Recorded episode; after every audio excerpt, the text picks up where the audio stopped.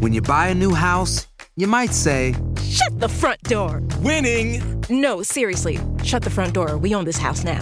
but you actually need to say, Like a good neighbor, State Farm is there. That's right. The local State Farm agent is there to help you choose the coverage you need. Welcome to my crib. no one says that anymore, but I don't care. So just remember, like a good neighbor, State Farm is there. State Farm, Bloomington, Illinois. No hay nada como un teléfono nuevo, y si quieres uno ahora, aprovecha la oferta de Boost para estar conectado con los tuyos. Cámbiate a Boost Mobile y llévate un Samsung Galaxy A15 5G gratis. Boost tiene las redes 5G más grandes del país, con máxima señal, para que sigas tus sueños sin miedo al éxito. No esperes, visita ya tu tienda Boost Mobile local y llévate tu Galaxy A15 5G gratis. Solo en un Boost Mobile cerca de ti. Oferta por tiempo limitado, solo clientes nuevos. Requiere suscripción al servicio, un dispositivo por línea, impuestos adicionales. Aplican otras restricciones. Visita una tienda para detalles. Aloha mamá, ¿dónde andas? Seguro de compras. Tengo mucho que contarte. Hawái es increíble. He estado de un lado a otro con mi unidad. Todos son súper talentosos. Ya reparamos otro helicóptero Blackhawk y oficialmente formamos nuestro equipo de fútbol. Para la próxima te cuento cómo voy con el surf y me cuentas qué te pareció el podcast que te compartí, ¿ok? Te quiero mucho. Be All You Can Be, visitando goarmy.com diagonal español. Si no sabes que el Spicy McCrispy tiene Spicy Pepper Sauce en el pan de arriba y en el pan de abajo, ¿qué sabes tú de la vida? Para, pa, pa, pa. Hola, soy León Krause y te invito a escuchar cada mañana Univisión Reporta, un podcast con conversaciones a profundidad sobre los temas que más resuenan en Estados Unidos y el mundo. Oye todos los días la voz de especialistas reconocidos y de aquellos que están marcando el curso de la historia actual.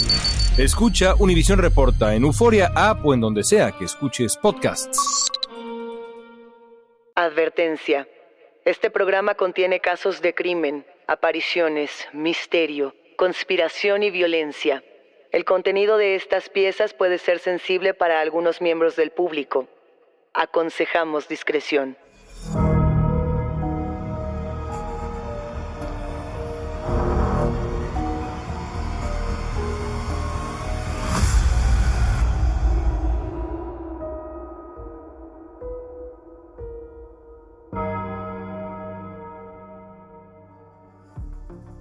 Saludos enigmáticos, bienvenidos, bienvenidas a esta conversación con nuestros especialistas en misterio.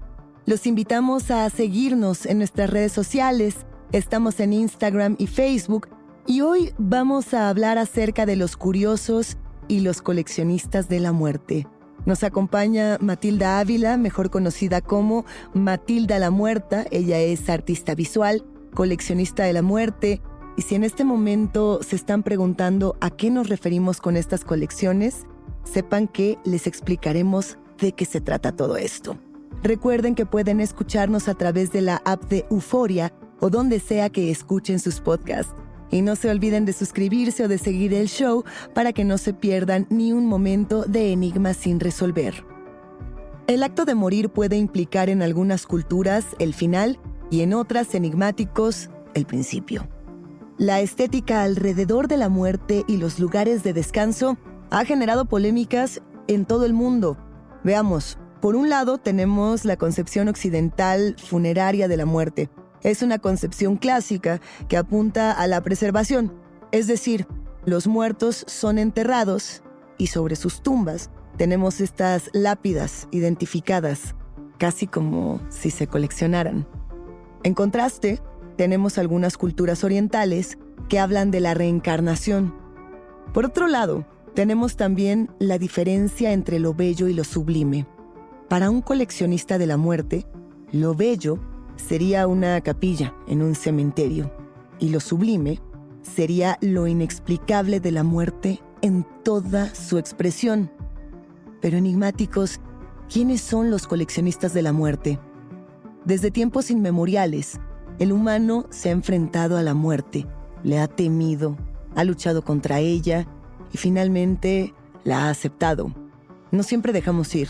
Pero ¿cuál es el afán de conservar aquello que se va? ¿Es morbo? ¿Fascinación histórica? Aquí comenzamos a hablar de los objetos de la muerte. Los coleccionistas de la muerte vienen buscándola desde el periodo del romanticismo. Todas estas personas estaban fascinadas por la belleza y el trabajo artesanal de certificados funerarios, de fotografías post-mortem y de toda clase de memorabilia mortuoria. ¿Cómo coleccionamos ahora a la muerte? ¿Cómo nos relacionamos con ella a partir de objetos, de pinturas, de esculturas o inclusive de sonidos? ¿Qué significa la muerte para cada una y cada uno de nosotros? Pues bien, la artista visual y coleccionista de la muerte, Matilda la Muerta, ya está aquí con nosotros para contarnos sus experiencias y además para darnos este recorrido por su propio gabinete de curiosidades fúnebres. ¿Cómo estás, Matilda? Bienvenida. Hola, ¿qué tal? ¿Todo bien por acá? ¿Cómo andan ustedes? Entusiasmados de poder conversar contigo. Tu trabajo ha impresionado a tantas personas alrededor del mundo desde tu disciplina como ilustradora, como tatuadora y ya lo decíamos como propia coleccionista de la muerte. Pero antes de entrar a ello me gustaría preguntarte, ¿de dónde viene esta curiosidad que tenemos todas y todos por la muerte? Pues mira, creo que nos podemos ir por un sendero muy filosófico a partir de esta pregunta.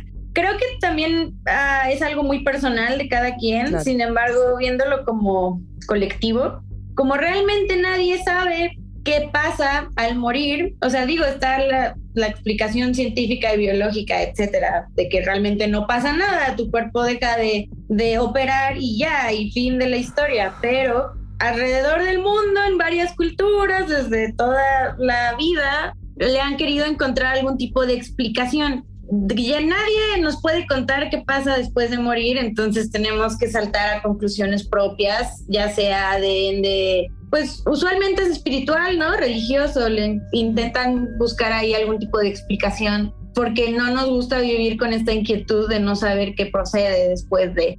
Entonces, es algo que a mucha gente le causa mucho miedo por la incertidumbre, a no saber qué pasa, a que ya es el fin de todo y que ya, ya termina tu viaje en este plano. Pero hay personas que más que miedo, pues nos causa cierta, esa incertidumbre nos deja con ganas de saber más, no tanto de, de temerle a la muerte en sí, y también uno estando rodeado de tantas culturas con tantas explicaciones y hipótesis distintas de qué pasa después de morir o al morir, entonces también te quedas pensando como de cuál será la más cercana a la realidad o si todo de verdad solo se basa en justificar la muerte en sí, si realmente es este que nada más te apagas y ya y no hay nada más, no hay un después, no hay una luz al final del túnel, no hay una otra vida, no hay un infierno o un cielo, no hay nada, porque real es de los misterios más grandes y no es el que más, el que más ha movido a la sociedad desde siempre, ¿no?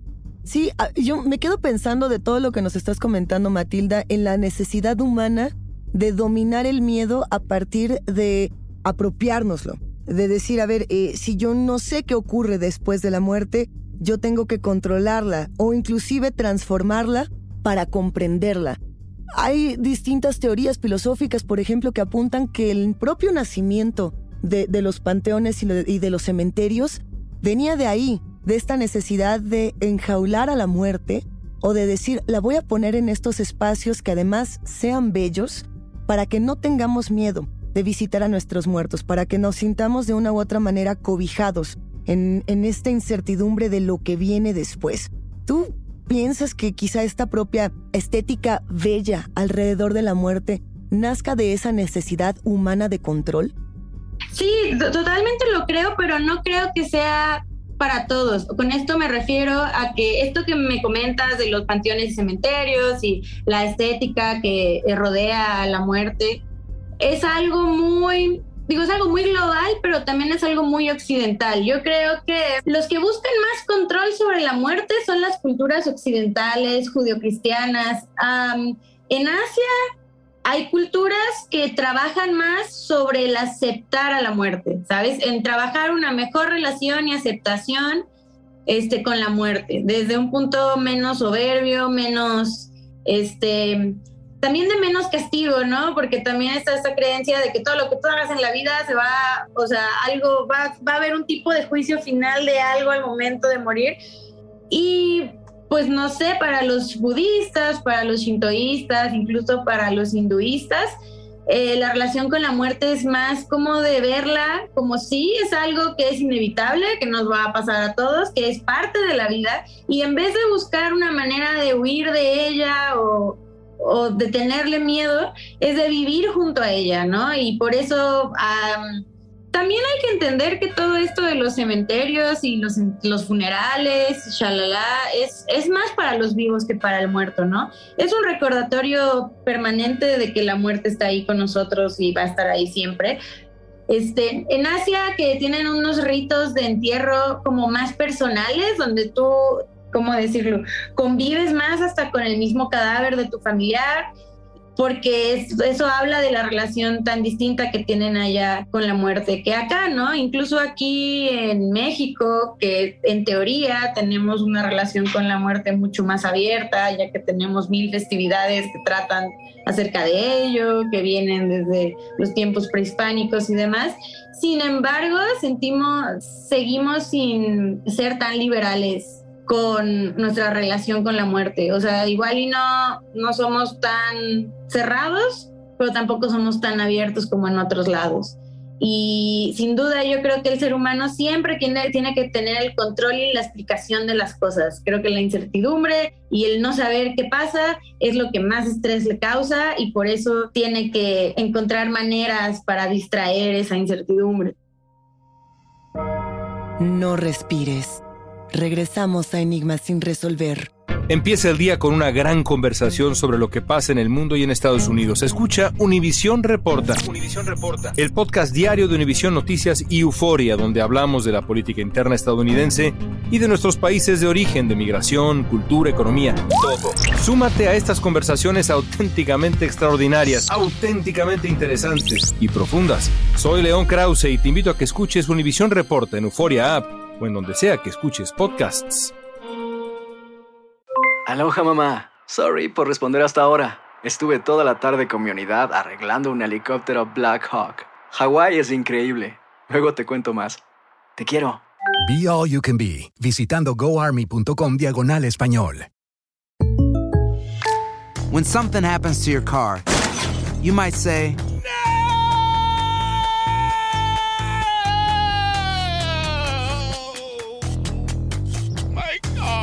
But what you really need to say is something that can actually help. Like a good neighbor, State Farm is there. And just like that, State Farm is there to help you file your claim right on the State Farm mobile app. So just remember, like a good neighbor, State Farm is there. State Farm, Bloomington, Illinois. Boost Mobile tiene una gran oferta para que aproveches tu reembolso de impuestos al máximo y te mantengas conectado. Al cambiarte a Boost, recibe un 50% de descuento en tu primer mes de datos ilimitados. O, con un plan ilimitado de 40 dólares, llévate un Samsung Galaxy A15 5G por $39.99. Obtén los mejores teléfonos en las redes 5G más grandes del país. Con Boost Mobile, cambiarse es fácil. Solo visita boostmobile.com. Boost Mobile, sin miedo al éxito. Para clientes nuevos y solamente en línea, requiere AroPay. 50% de descuento en el primer mes requiere un plan de 25 dólares al mes. Aplican otras restricciones. Visita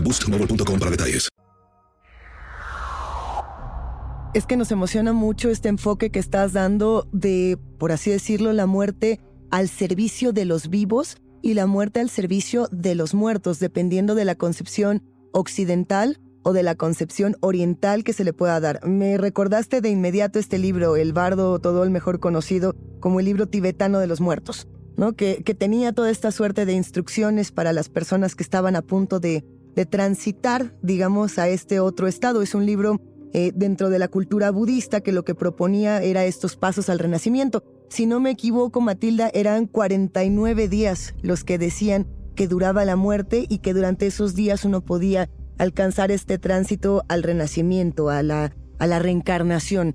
Creo que es, es interesantísimo pensar en todas las maneras que tenemos en el mundo de interpretar la muerte.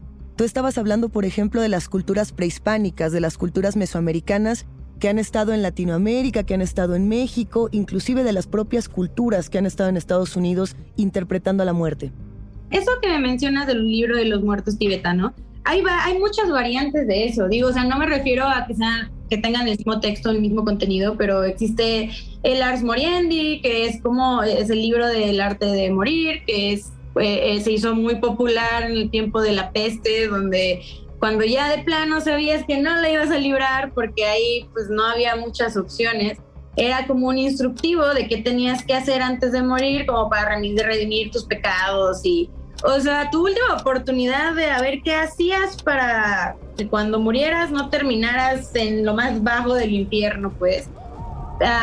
Y también pues está el, libro de los muertos egipcio, que es un poco lo mismo, ¿no? Es como, eh, era igual un instructivo de te explicaba una vez que te morías qué pasaba, por qué pasos tenías que este, que pasar para llegar a, o sea, de hecho para los egipcios, o, sea, la falla más grande era la reencarnación. O sea, si reencarnabas es que claramente no, no fuiste la persona más pura en tu vida, entonces vas como por el round 2 o 3 o 4 o el que sea, que va un poco más, es un poco más similar a la mentalidad de los tibetanos eh, o, de los hindú, o de los hindús, ¿no? Que ellos también creen que uno reencarna varias veces hasta de plano ya a ver este pues una vez que ya logró como pagar todo el karma que lleva cargando de X, Y cantidad de vidas pasadas, ¿no?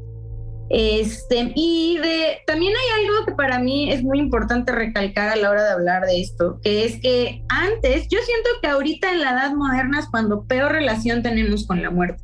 Y eso va un poco también de la mano con el avance tecnológico médico.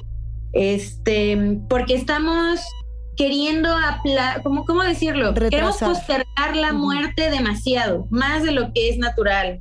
Y antes, o si vamos a millones de años atrás, también la relación con la muerte era distinta porque era algo, no digo que ahora no sea común, pues todos se mueren todos los días en todas partes, pero antes era algo mucho más presente porque era más fácil que te murieras por cualquier tipo de enfermedad que al día de hoy ya se puede tratar perfectamente y no pasa de, un, de que estés enfermo un par de días en tu cama y ya.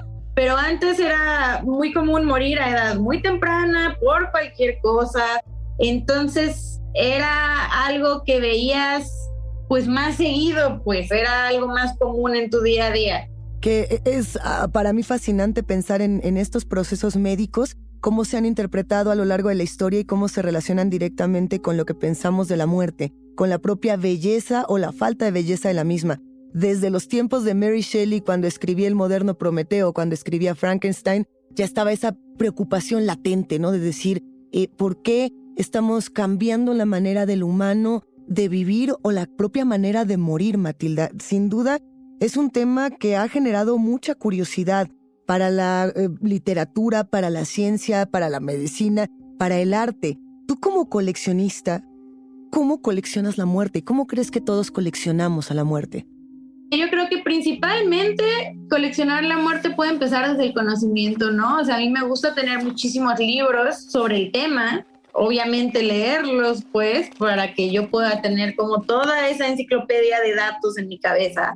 Y cuando hablamos de objetos, pueden ser de muchas cosas, pueden ser hasta huesos de animales X que no tengan nada de historia o nada legendario por detrás, este, taxidermias, eh, elementos históricos también. Em, hay, hay como varias curiosidades que son muy comunes. Yo, por ejemplo, tengo dientes de personas, eh, huesillos principalmente.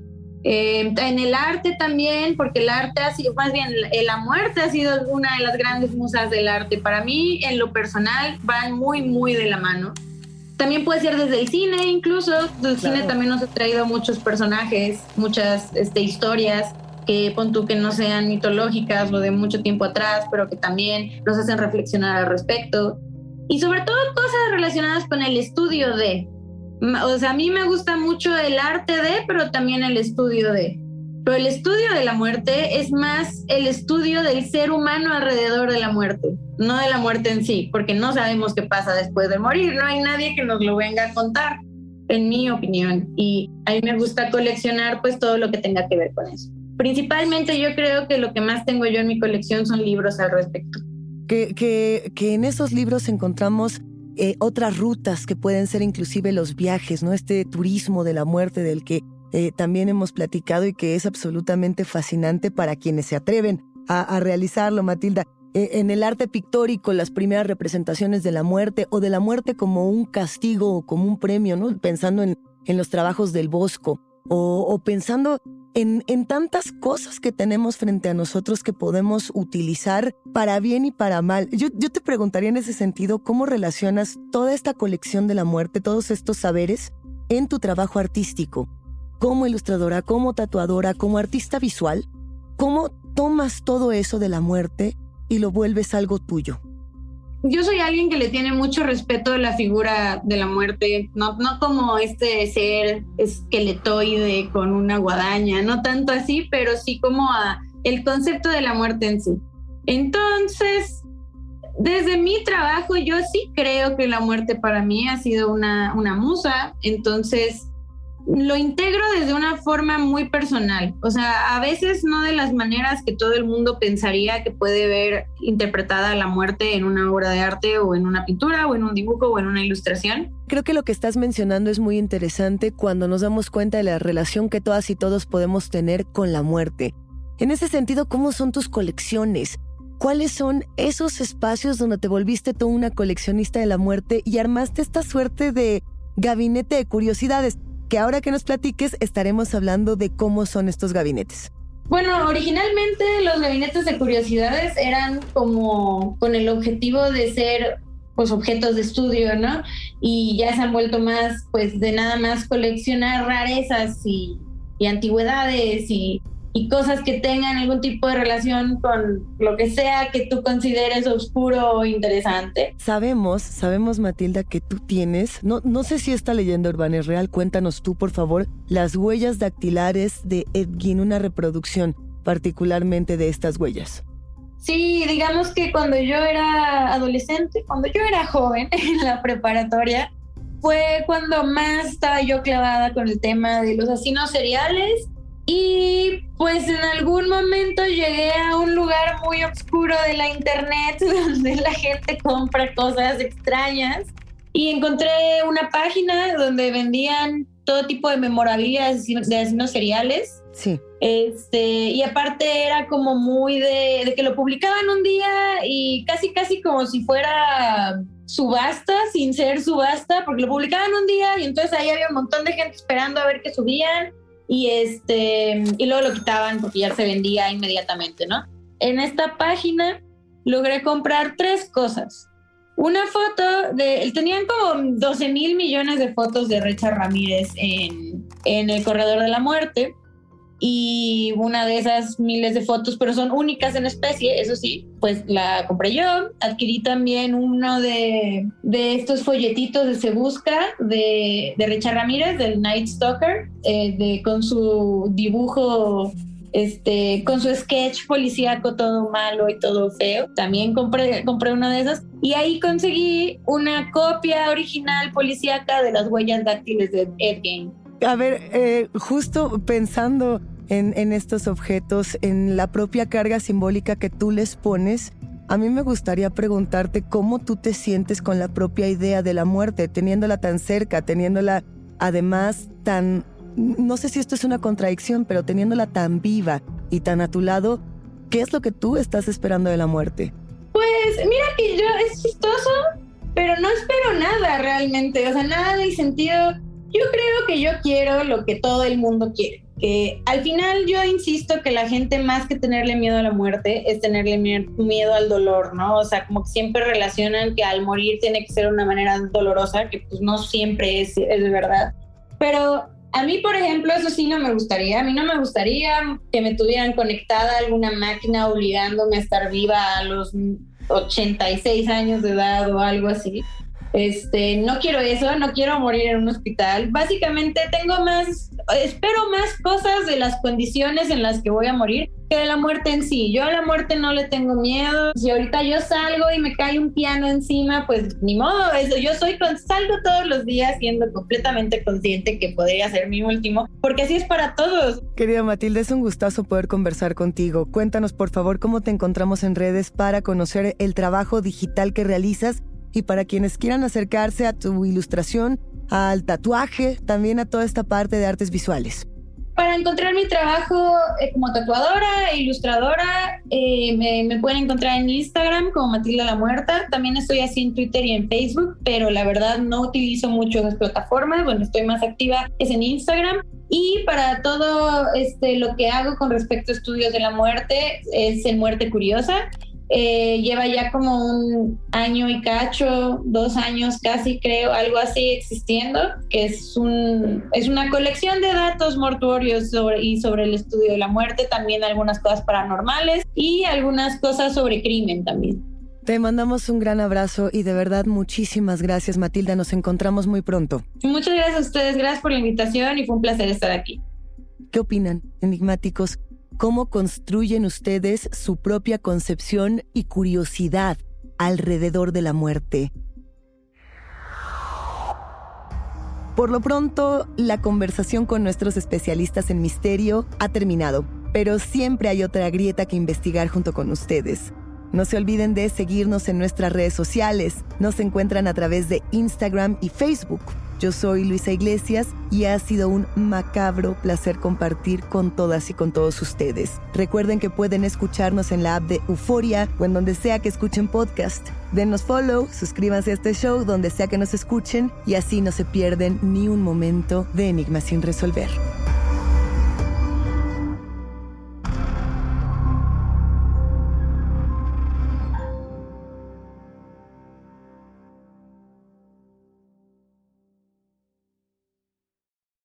Univisión Reporta es el podcast diario de Univisión Noticias y Euforia en el que analizamos los temas más importantes del momento para comprender mejor los hechos que ocurren en Estados Unidos y el mundo. Reporta. Me llamo León Krause. Quiero que escuches en el podcast Univisión Reporta. Óyelo a la hora que quieras y desde cualquier lugar, por Euforia App o donde sea que escuches tus podcasts. Boost Mobile tiene una gran oferta para que aproveches tu reembolso de impuestos al máximo y te mantengas conectado. Al cambiarte a Boost, recibe un 50% de descuento en tu primer mes de datos ilimitados. O, con un plan ilimitado de 40 dólares, llévate un Samsung Galaxy A15 5G por $39.99. Obtén los mejores teléfonos en las redes 5G más grandes del país. Con Boost Mobile, cambiarse es fácil. Solo visita boostmobile.com. Boost Mobile, sin miedo al éxito. Para clientes nuevos y solamente en línea, requiere AroPay. 50% de descuento en el primer mes requiere un plan de 25 dólares al mes. Aplican otras restricciones. Visita Boost para detalles. Aloha mamá, ¿dónde andas? Seguro de compras. Tengo mucho que contarte. Hawái es increíble. He estado de un lado a otro con mi unidad. Todos son súper talentosos. Ya reparamos otro helicóptero Blackhawk y oficialmente formamos nuestro equipo de fútbol. Para la próxima te cuento cómo voy con el surf y me cuentas qué te pareció el podcast que te compartí, ¿ok? Te quiero mucho. Be All You Can Be visitando goarmy.com diagonal español. Hacer tequila, don Julio, es como escribir una carta de amor a México. Beber tequila, don Julio, es como declarar ese amor al mundo entero. Don Julio es el tequila de lujo original, hecho con la misma pasión que recorre las raíces de nuestro país. Porque si no es por amor, ¿para qué? Consume responsablemente. Don Julio Tequila, 40% alcohol por volumen, 2020. Importado por Diageo Americas, New York, New York. Si no sabes que el Spicy McCrispy tiene Spicy Pepper Sauce en el pan de arriba y en el pan de abajo, ¿qué sabes tú de la vida? Para, pa, pa, pa.